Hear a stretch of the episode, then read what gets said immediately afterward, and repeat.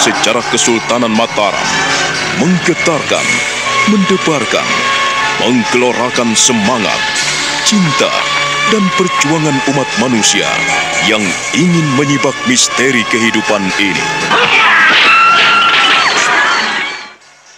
Tetek Anggayo Mukti Sentoso Rahayu. Cerita ini ditulis dan diolah oleh Bu Nergis Muriono, pengarah cerita dan naskah Agung Bahrodi, ilustrasi musik Hari Sabar, teknik dan montase Jamie Mumu, dengan sutradara Ferry Fadli.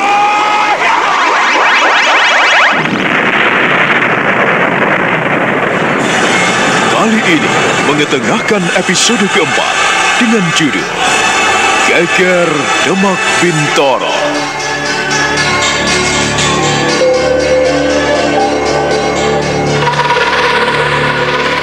Mata Guntur melotot sekali ketika melihat Tandoko mengeluarkan pedang panjang dari ikat pinggangnya, lalu menaruh pedang pusaka itu di depan Guntur.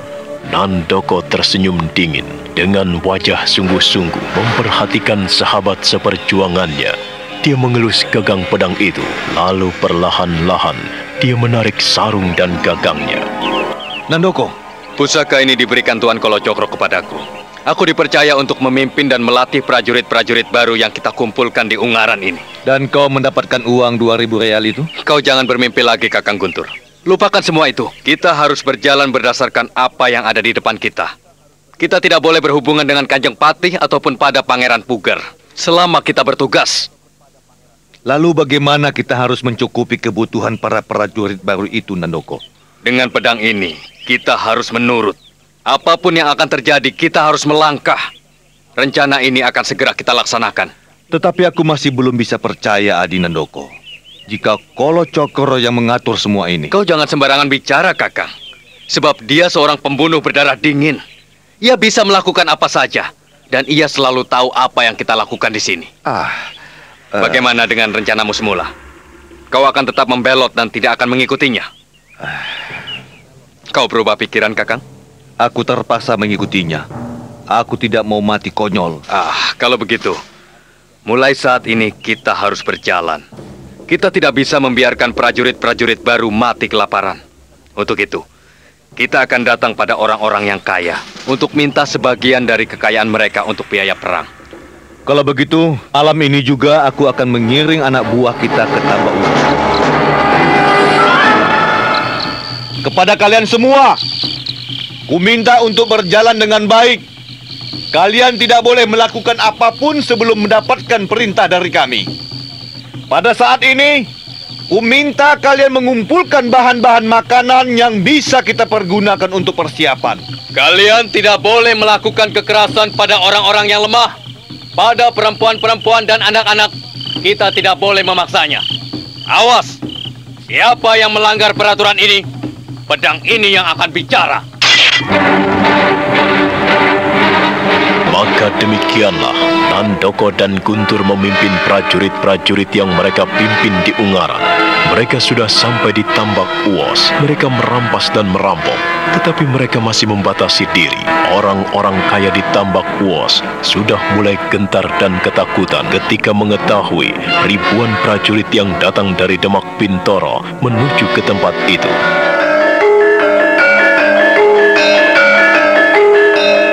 Sementara itu di istana Mataram menjadi resah. Sang Prabu mengumpulkan para pamong praja dan sesepuh istana. Dia segera mengutus para prajurit menuju ke Demak Bintoro. Eyang Mondoroko dan Pak Lik Manggubumi, maafkan saya apabila harus melangkah lebih cepat. Beberapa hari yang lalu saya mengutus dua orang prajurit menuju ke Demak Bintoro untuk menyampaikan undangan pada Kang Mas Buger Kajuron. Yang isinya, saya mengundangnya untuk datang ke Mataram dan mempertanggungjawabkan perbuatannya. Aku sudah tahu, Engger anakku. Angger Prabu anakku. Aku tidak bisa membiarkan Puger Kajuron ugal-ugalan. Perlu juga kau ketahui, Angger Prabu putraku, bahwa Puger Kajuron telah melakukan perampokan dan perampasan sampai di tambak uwas. Apa Pak Li? Aku sudah tidak bisa menahan diri. Aku mohon persetujuanmu agar aku menyambut pasukan Demak Bintoro yang sampai di Tambak Uos dengan seribu prajurit. Aku akan menggempurnya. Benar, Ger Prabu, cucuku. Yang ingin kau bertindak lebih keras terhadap Kang Masmu, Kentol Kajurun. Kita tidak boleh membiarkan orang-orang yang balelo dengan sikap dingin. Yang mengerti, apabila kau tidak sampai hati menghadapi saudaramu sendiri. Tetapi apa boleh buat? Orang yang tidak bisa dipercaya tak boleh kita biarkan seenak udelnya sendiri. Pak Lik Mangkubumi, Eyang Montoroko, saya mengerti. Beberapa kali aku mengundangnya, tetapi Kang Mas Kajurun tidak mau mengindahkan panggilanku. Ia benar-benar mbalelo. Kita memang tidak boleh membiarkannya. Pada hari ini juga, Kuserahkan kebijaksanaan pada Pak Li dan Eyang Mondoroko untuk melangkah lebih jauh menghadapi Kang Mas Kajuron.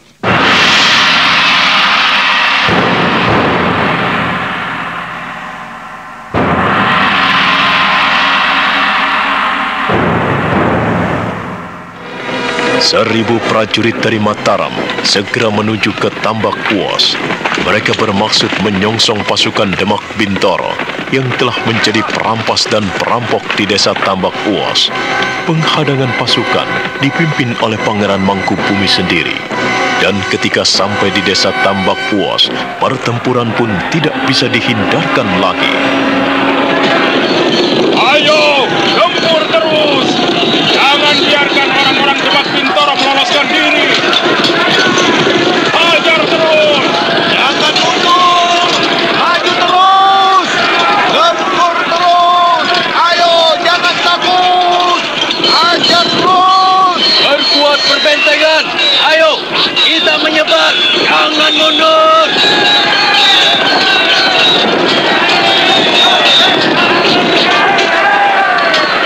Adi dan Doko, Kuperkirakan mereka hanya berjumlah seribu orang, kakak. Kita berani maju terus. Kita tidak boleh mundur. Seribu prajurit. Iya, mereka dipimpin Pangeran Mangkubumi sendiri. Ah, mereka ingin mati di tambak uos ini. Baik, baik kalau begitu. Kita menjebak. Kita gebuk mereka. Terus, maju, hajar mereka, jangan mundur. habisi mereka! Hancurkan! Hancurkan pasukan Mataram!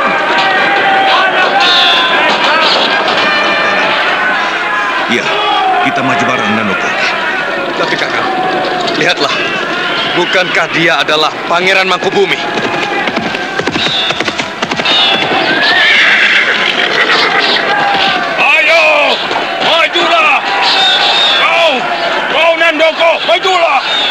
Apa pangeran? Kau pikir kami takut menghadapimu? Kami tidak akan mundur selangkah pun. Dan kami akan menghabiskan pasukanmu. Kau akan pulang dengan tinggal nama Pangeran Mangkubumi.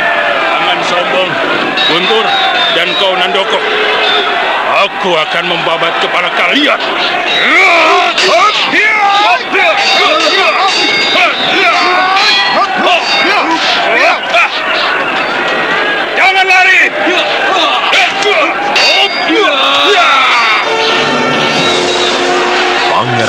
Mangkubumi mengamuk sejadi-jadinya. Guntur dan Nandoko kewalahan. Bahkan Guntur kini melarikan diri. Sementara Nandoko berusaha melindungi sahabatnya dengan terus membendung serangan-serangan Pangeran Mangkubumi yang amat ganas. Desingan-desingan pedang dan sambaran pedang mereka bergulung-gulung hebat, berkelebat, bercahaya dan berkilat-kilat. Bahkan benturan-benturan pusaka mereka menimbulkan percikan-percikan api yang amat dahsyat. Mereka terus bertarung dan bertempur mati-matian di medan laga di Tambak. Karena jumlah pasukan Demak Bintoro yang banyak dan melebihi pasukan dari Mataram, maka prajurit-prajurit dari Mataram dibuat pelepotan dan kewalahan. Mereka hanya bisa mempertahankan diri dan berlindung di hutan-hutan. Sementara pasukan Demak Bintoro yang dipimpin Guntur dan Nandoko tetap berada di atas angin karena jumlah mereka yang ribuan dan melebihi jumlah pasukan Mataram. Pertempuran terus berlangsung hingga malam hari. Mereka saling mempertahankan keberadaan masing-masing. Dan ketika malam tiba, pertempuran pun dihentikan.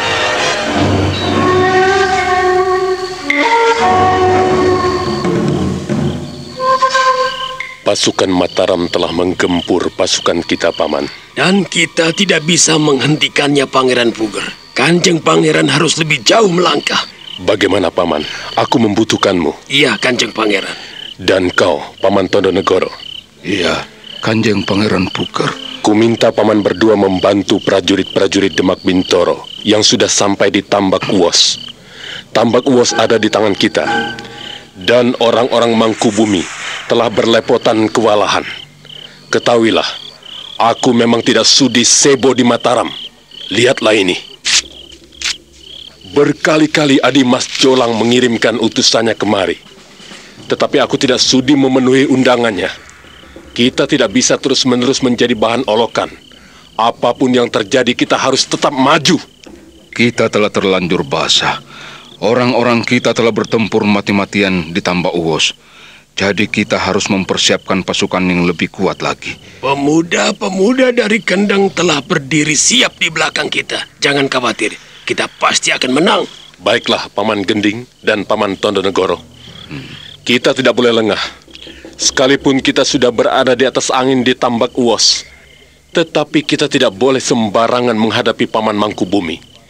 Pak Le memiliki kekuatan yang luar biasa. Sekalipun ia terpukul, tetapi dia tidak akan mundur. Pasukan Mataram jauh lebih banyak dibandingkan dengan kita. Kalaupun seribu prajurit dapat dipukul mundur di Tambak Uwos, tapi aku yakin Pak Le Mangkubumi bukanlah orang yang bodoh. Pasti ia akan segera minta bantuan ke Mataram. Aku akan turun ke medan laga dan aku akan mempersiapkan prajurit-prajuritku. Iya, aku juga akan melangkah, adik Gending. Biarpun apa yang terjadi, kita harus tetap berjalan dengan gagah. Paman Gending, ada berapa banyak prajurit yang kau pegang saat ini? Jangan khawatir, Kanjeng Pangeran. Hamba telah memiliki 3.000 prajurit pilihan.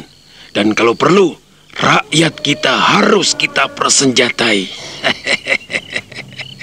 kita akan menang, Kanjeng Pangeran. Jangan khawatir, kita harus bisa memberi pelajaran pada Jolang. Dan hamba telah memimpin 4.000 prajurit pilihan. Kita telah memiliki 10.000 prajurit pilihan. Jangan takut. Kita harus melangkah lebih kuat dan lebih tegar. Kita tunjukkan pada Mangkubumi kalau kita pun bisa bicara. Kalau begitu, kita bisa melangkah sekarang. Dan kumohon, Paman berdua untuk membantu Guntur dan Nandoko yang sudah sampai di Tambak Uwos. Jangan khawatir, Kanjeng Pangeran. Jangan khawatir.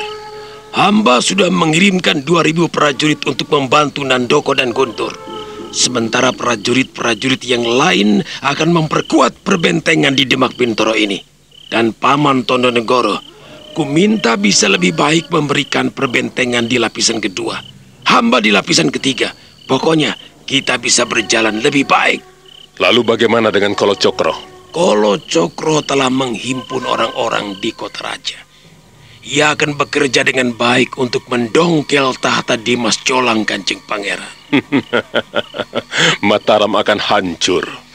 Mataram akan kacau balau apabila tidak mengindahkan puger Kajuron.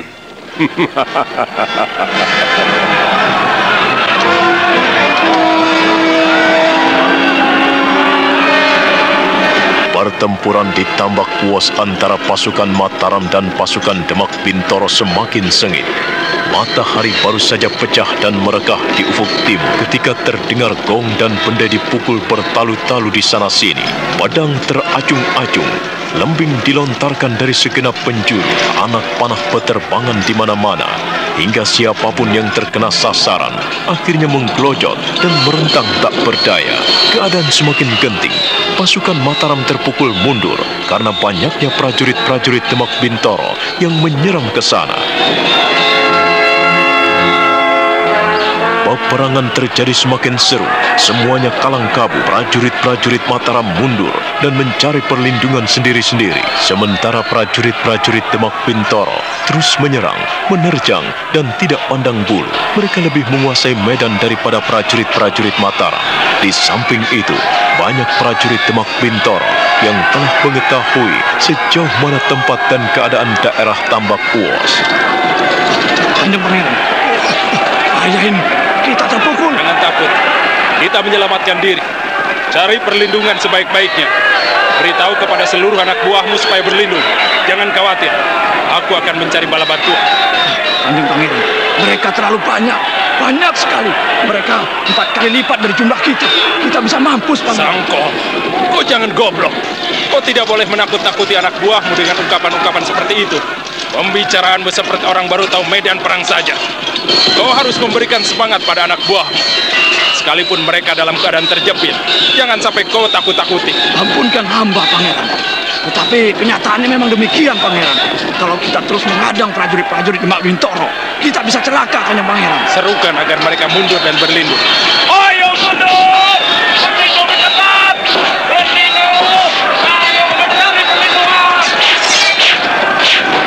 Kanjeng Pangeran, Cari perlindungan.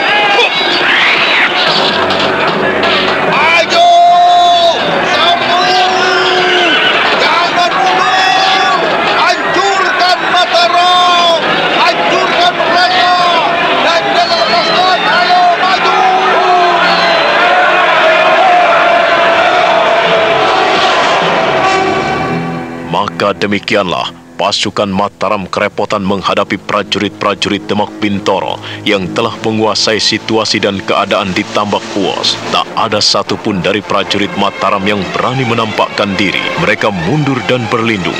Suasana menjadi sangat tegang. Sementara itu, di Istana Mataram, Eyang Mondoroko segera menghadap Sang Prabu. Keadaan menjadi sangat lengang dan tegang ketika Eyang Mondoroko tergopoh-gopoh melangkah ke sana.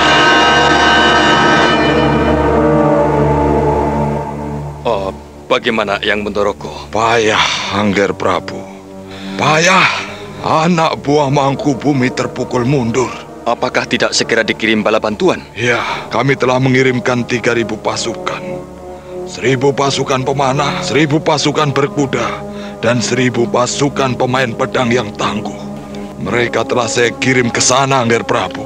Nampaknya Kang Mas Kejuron memang sudah mempersiapkan pemberontakan. Oh, tapi Yang, saya tidak ingin dia tewas. Saya mohon agar Kang Mas Kejuron kita tangkap hidup-hidup. Ah, iya.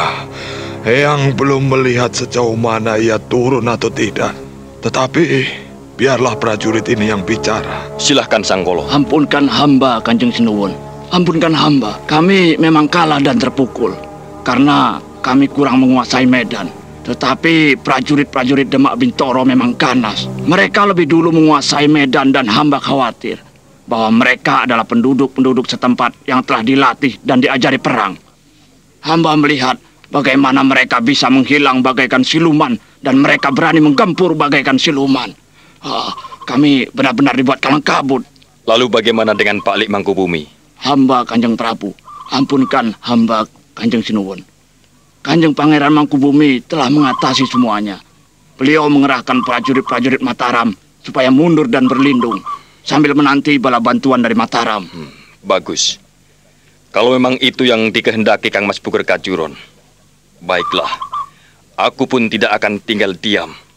Yang Mentoroko, Angger Prabu cucuku. bagaimana kalau saya turun ke medan laga? Jangan.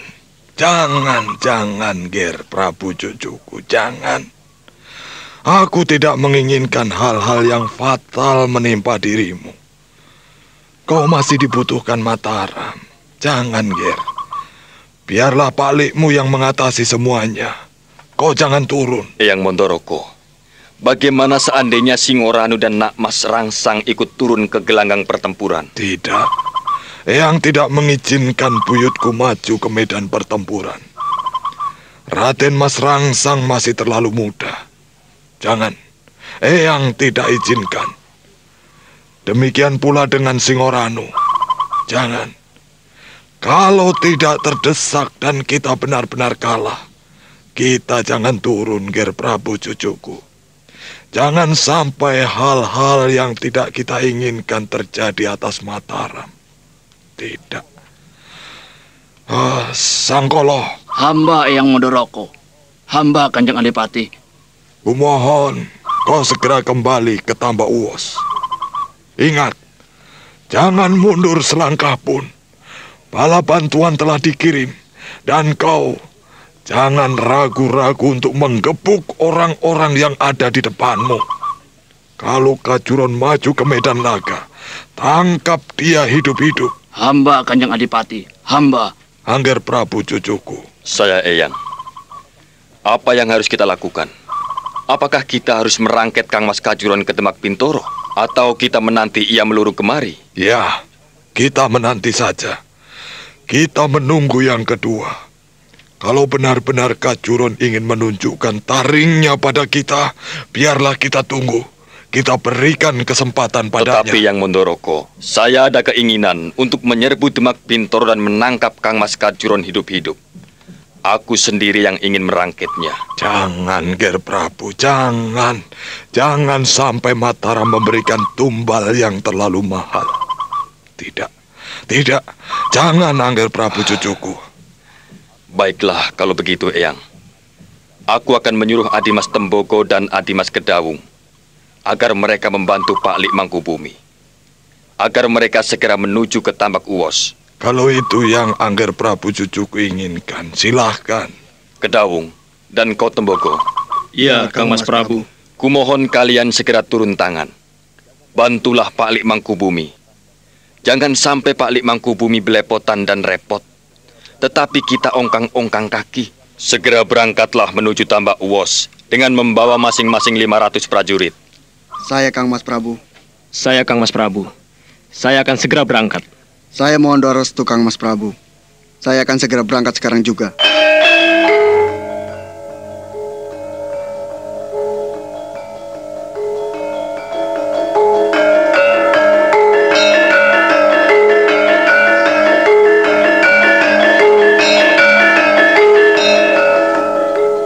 Raden Mas Tembogo dan Raden Mas Kedaung segera menghaturkan sembah pada kakang masnya. Mereka segera berjalan mundur dan merangkak, lalu meninggalkan Paseban. Mereka segera naik kuda dan menghimpun 2000 prajurit menuju ke Tambak Uos.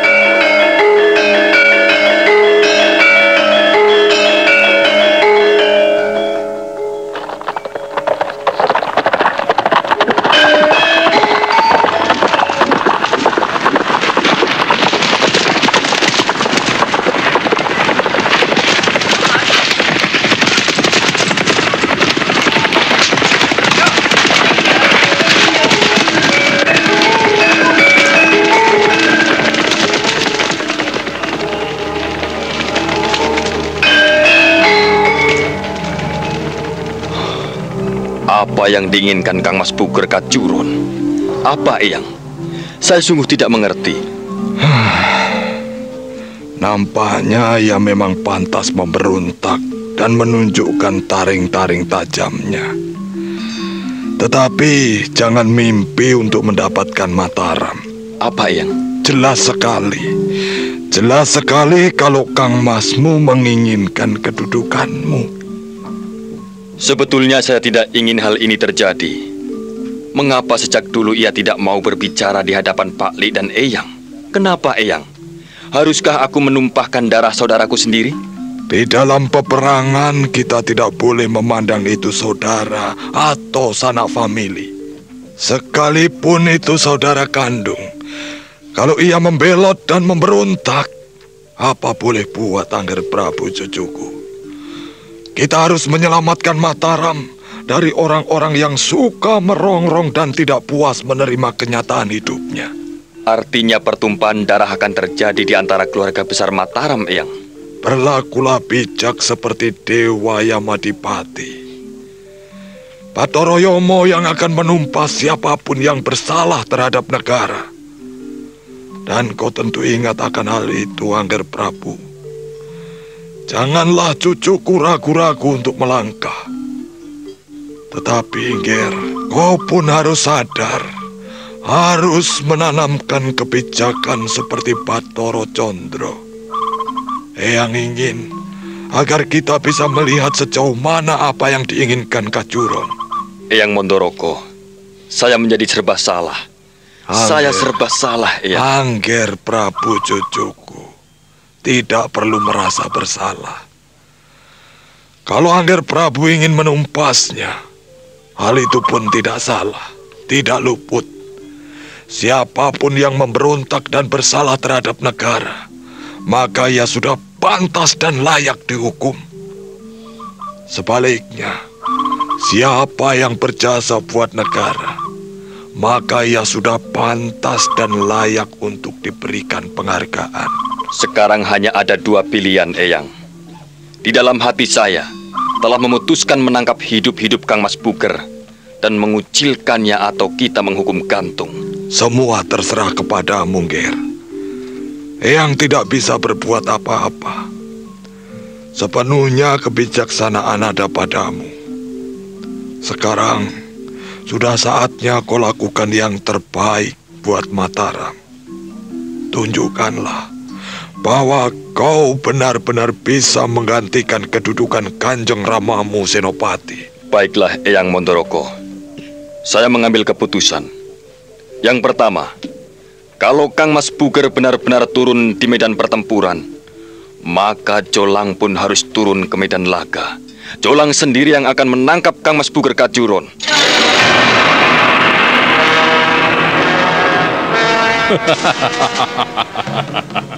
Dimas Jolang akan tahu siapa Puger. Kanjeng Pangeran, tahta Mataram sudah ada di genggaman kita. Tinggal menunggu waktu. Tinggal menunggu saatnya saja Kanjeng Pangeran. Hmm. Jangan khawatir, jangan khawatir, jangan khawatir. Aku senang sekali melihat pertempuran yang terjadi di Tambak Uwos. Prajurit-prajurit kita ada di atas angin, Paman. Nandoko dan Guntur bisa menjadi orang yang kupercaya. Iya, siapa dulu Kanjeng Pangeran? Siapa dulu? Siasatmu memang luar biasa, Paman Gending. Siasatmu memang hebat. Aku setuju sekali. Hmm, iya. Aku setuju, Paman Gending. Hamba Kanjeng Pangeran, hamba. Prabu Mataram, Sultan Mataram. Paman jangan tergesa-gesa. Jangan tergesa-gesa, Paman. Iya, Kanjeng Pangeran Pugerlah yang pantas menjadi Sultan di Mataram. Bukan Jolang. Ah, Tapi perjuangan kita masih panjang, Paman. Ah, Paman Gending. Hamba Kanjeng Pangeran, hamba. Ada apa Kanjeng Pangeran? Saya akan pergi ke Mataram mengikuti Kolo Cokro.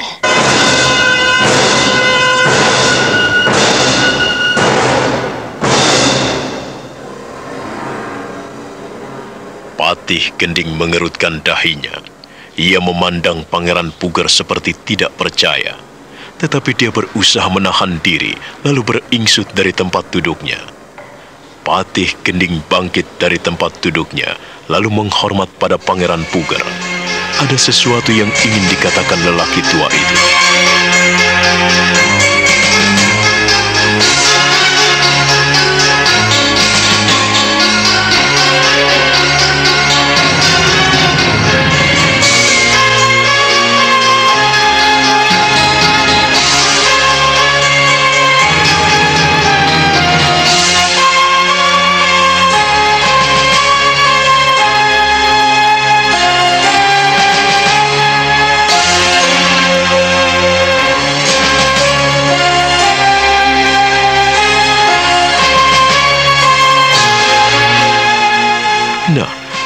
Akan dikatakan oleh Patih Gending?